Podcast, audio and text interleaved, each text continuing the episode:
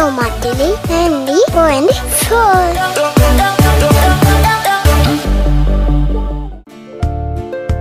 AIDS ദിന സന്ദേശം നൽകുന്നത് മീനങ്ങാടി കമ്മ്യൂണിറ്റി ഹെൽത്ത് സെന്ററിലെ ജ്യോതിസ് കൗൺസിലർ മഞ്ജുഷ ജോസ്.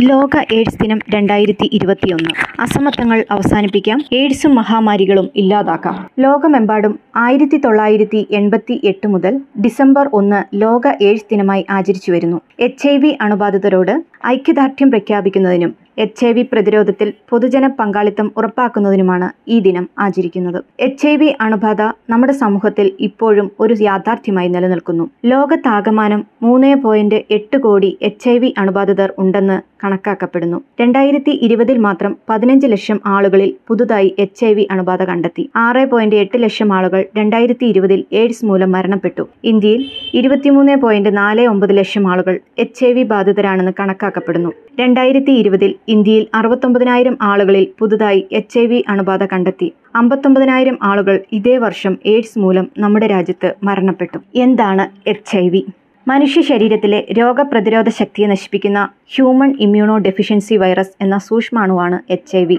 ഈ സൂക്ഷ്മാണുവാണ് എയ്ഡ്സ് എന്ന അവസ്ഥയ്ക്ക് കാരണമാകുന്നത്. എച്ച് ഐ വിയും എയ്ഡ്സും ഒന്നല്ല. എച്ച് ഐ വി അണുബാധ മൂലം ശരീരത്തിന്റെ രോഗപ്രതിരോധ ശേഷി കാലക്രമേണ ക്ഷയിക്കുകയും ഒട്ടേറെ മാരക രോഗങ്ങൾക്ക് ശരീരം അടിമപ്പെടുകയും ചെയ്യുന്ന അവസ്ഥയാണ് എയ്ഡ്സ് അണുബാധ ഉണ്ടായ ശേഷം രണ്ടു മുതൽ പത്തോ അതിൽ കൂടുതലോ വർഷങ്ങൾ പ്രത്യേക ലക്ഷണങ്ങളൊന്നും കാണിക്കാതെ അണുബാധിതർ ആരോഗ്യമുള്ളവരായി കാണപ്പെട്ടു എന്ന് വരാം. രോഗലക്ഷണങ്ങളുടെ അഭാവത്തിലും രോഗാണു മറ്റുള്ളവരിലേക്ക് പകരാം. ഈ കാലയളവ് പലരിലും വ്യത്യാസമാണ്. എച്ച് ഐ വി പകരുന്നത് എങ്ങനെയാണ്? എച്ച് ഐ വി പ്രധാനമായിട്ടും പകരുന്നത് നാല് വിധത്തിലാണ്. ഒന്ന് എച്ച് ഐ വി ബാധിച്ചവരുമായി ഉറ ഉപയോഗിക്കാതെ അതായത് കോണ്ടം ഉപയോഗിക്കാതെയുള്ള ലൈംഗിക ബന്ധത്തിലൂടെ. രണ്ട് എച്ച് ഐ വി ബാധയുള്ള രക്തം രക്തോൽപ്പന്നങ്ങൾ എന്നിവ സ്വീകരിക്കുന്നതിലൂടെ. മൂന്ന് എച്ച് ഐ വി ബാധിതർ ഉപയോഗിച്ച സൂചിയും സിറിഞ്ചും അണുവിമുക്തമാക്കാതെ പങ്കിടുന്നതിലൂടെ. അതായത് മയക്കുമരുന്ന് കുത്തിവയ്ക്കുന്നവർക്കിടയിൽ ഇതിനുള്ള സാധ്യത കൂടുതലാണ്. നാല് എച്ച് ഐ വി ബാധിതയായ അമ്മയിൽ നിന്ന് കുഞ്ഞിലേക്ക് ഗർഭാവസ്ഥയിലോ പ്രസവ സമയത്തോ അതിനുശേഷം മുലപ്പാലിലൂടെയോ രോഗാണു പകരാം. അതുപോലെ രോഗാണുബാധയുള്ള രക്തം ശുക്ലം യോനീസ്രവം മുലപ്പാൽ എന്നിവയിലൂടെ എച്ച് ഐ വി പകരാം. വീട്ടിലോ ജോലിസ്ഥലത്തോ മറ്റു സാമൂഹ്യ രംഗങ്ങളിലോ വെച്ചുള്ള സാധാരണ സമ്പർക്കത്തിലൂടെയൊന്നും എച്ച് ഐ വി പകരുന്നില്ല. തുമ്മൽ ചുമ ഉമിനീർ കണ്ണുനീർ വിയർപ്പ് കൊതുക് എന്നിവയിലൂടെയും അതുപോലെ നമ്മൾ പൊതുവായി ഉപയോഗിക്കുന്ന കിണർ അതുപോലെ കുളിക്കുന്ന സ്ഥലം ഇവയിലൂടെയൊന്നും എച്ച് ഐ വി പകരുന്നില്ല. അതുപോലെ ഒരു വ്യക്തി ഉപയോഗിച്ച ബ്ലേഡ് ക്ഷൗരക്കത്തി തുടങ്ങിയ മുറിവുണ്ടാക്കുന്ന ഉപകരണങ്ങൾ അണുവിമുക്തമാക്കാതെ മറ്റുള്ളവർ ഉപയോഗിക്കരുത്. എച്ച് ഐ വി അണുബാധ നമുക്ക് എങ്ങനെ ഏത് രീതിയിലെല്ലാം തടയാം?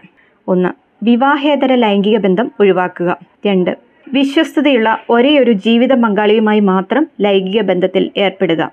മൂന്ന് മേൽപ്പറഞ്ഞ കാര്യങ്ങൾ സാധിക്കാത്ത സാഹചര്യത്തിൽ കോണ്ടം ഉപയോഗിച്ച് സുരക്ഷിതമായ ലൈംഗിക ബന്ധത്തിൽ ഏർപ്പെടുക. നാല് സൂചി സിറിഞ്ച് ത്വക്കിൽ മുറിവേൽപ്പിക്കുന്ന തരത്തിലുള്ള ബ്ലേഡ് ക്ഷൗരക്കത്തി എന്നിവ പങ്കിടേണ്ടി വരുന്ന സാഹചര്യത്തിൽ ഇവ പൂർണമായും അണുവിമുക്തമാക്കിയ ശേഷം മാത്രം ഉപയോഗിക്കുക. അംഗീകൃത രക്തബാങ്കുകളിൽ നിന്ന് മാത്രം രക്തം സ്വീകരിക്കുക. എച്ച് ഐ വി അണുബാധ കണ്ടെത്താൻ രക്തപരിശോധനയിലൂടെ മാത്രമേ സാധിക്കുകയുള്ളൂ. എച്ച് ഐ വിക്കെതിരായ പ്രതിവസ്തു രക്തത്തിൽ ഉണ്ടോ എന്നാണ് നമ്മൾ അതിലൂടെ പരിശോധിക്കുന്നത്. സാധാരണഗതിയിൽ ഈ പ്രതിവസ്തുവിന്റെ സാന്നിധ്യം കണ്ടെത്തുവാൻ മൂന്ന് മാസം വരെ സമയമെടുക്കും. ഈ കാലയളവിനെ ജാലകവേള അതായത് വിൻഡോ പീരീഡ് എന്ന് പറയുന്നു.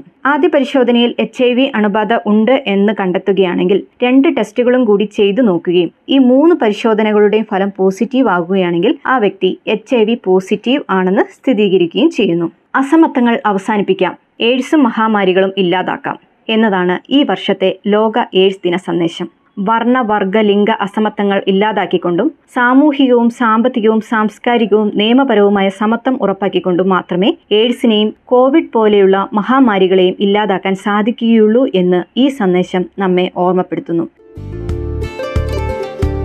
സംസ്ഥാനത്ത് സർക്കാർ ആശുപത്രികളിൽ കേരള സംസ്ഥാന എയ്ഡ്സ് നിയന്ത്രണ സൊസൈറ്റിയുടെ നേരിട്ടുള്ള നിയന്ത്രണത്തിൽ ജ്യോതിസ് കേന്ദ്രങ്ങൾ പ്രവർത്തിക്കുന്നു. ഇവിടെ എച്ച് ഐ വി പരിശോധനയും കൗൺസിലിങ്ങും സൗജന്യമായി നൽകുകയും പരിശോധന സംബന്ധിച്ച വിവരങ്ങൾ രഹസ്യമായി സൂക്ഷിക്കുകയും ചെയ്യുന്നു. എച്ച് ഐ വി അണുബാധയുണ്ടെന്ന് കണ്ടെത്തിയാൽ അവരെ കൂടുതൽ ചികിത്സയ്ക്കും മറ്റ് സേവനങ്ങൾക്കും വേണ്ടി എ ആർ ടി കേന്ദ്രങ്ങളിലേക്ക് അയക്കുകയും ചെയ്യുന്നു. പുതിയ എച്ച് ഐ വി അണുബാധിതരുടെ എണ്ണം കുറഞ്ഞു വരുന്നു എന്നത് നമ്മുടെ കൂട്ടായ പ്രവർത്തനത്തിന്റെ ഫലമാണ്. എങ്കിലും നിലവിൽ ഒരു മാസം ശരാശരി നൂറ് പുതിയ എച്ച് ഐ വി ബാധിതർ ഉണ്ടാകുന്നു എന്നുള്ളത് ആശങ്ക ഉളവാക്കുന്ന സംഭവമാണ് അതിനാൽ സമഗ്രമായ പ്രവർത്തനങ്ങളിലൂടെ ആരോഗ്യ സംരക്ഷണ അവകാശം ഉറപ്പാക്കിക്കൊണ്ട് എച്ച് ഐ വി അണുബാധ കേരളത്തിൽ നിന്ന് തന്നെ തുടച്ചു നീക്കുന്നതിനും അണുബാധിതരെ മുഖ്യധാരയിലേക്ക് കൊണ്ടുവരുന്നതിനും എല്ലാ വിഭാഗം ജനങ്ങളും ഒത്തൊരുമിച്ച് നീങ്ങേണ്ടത് അത്യാവശ്യമാണ്.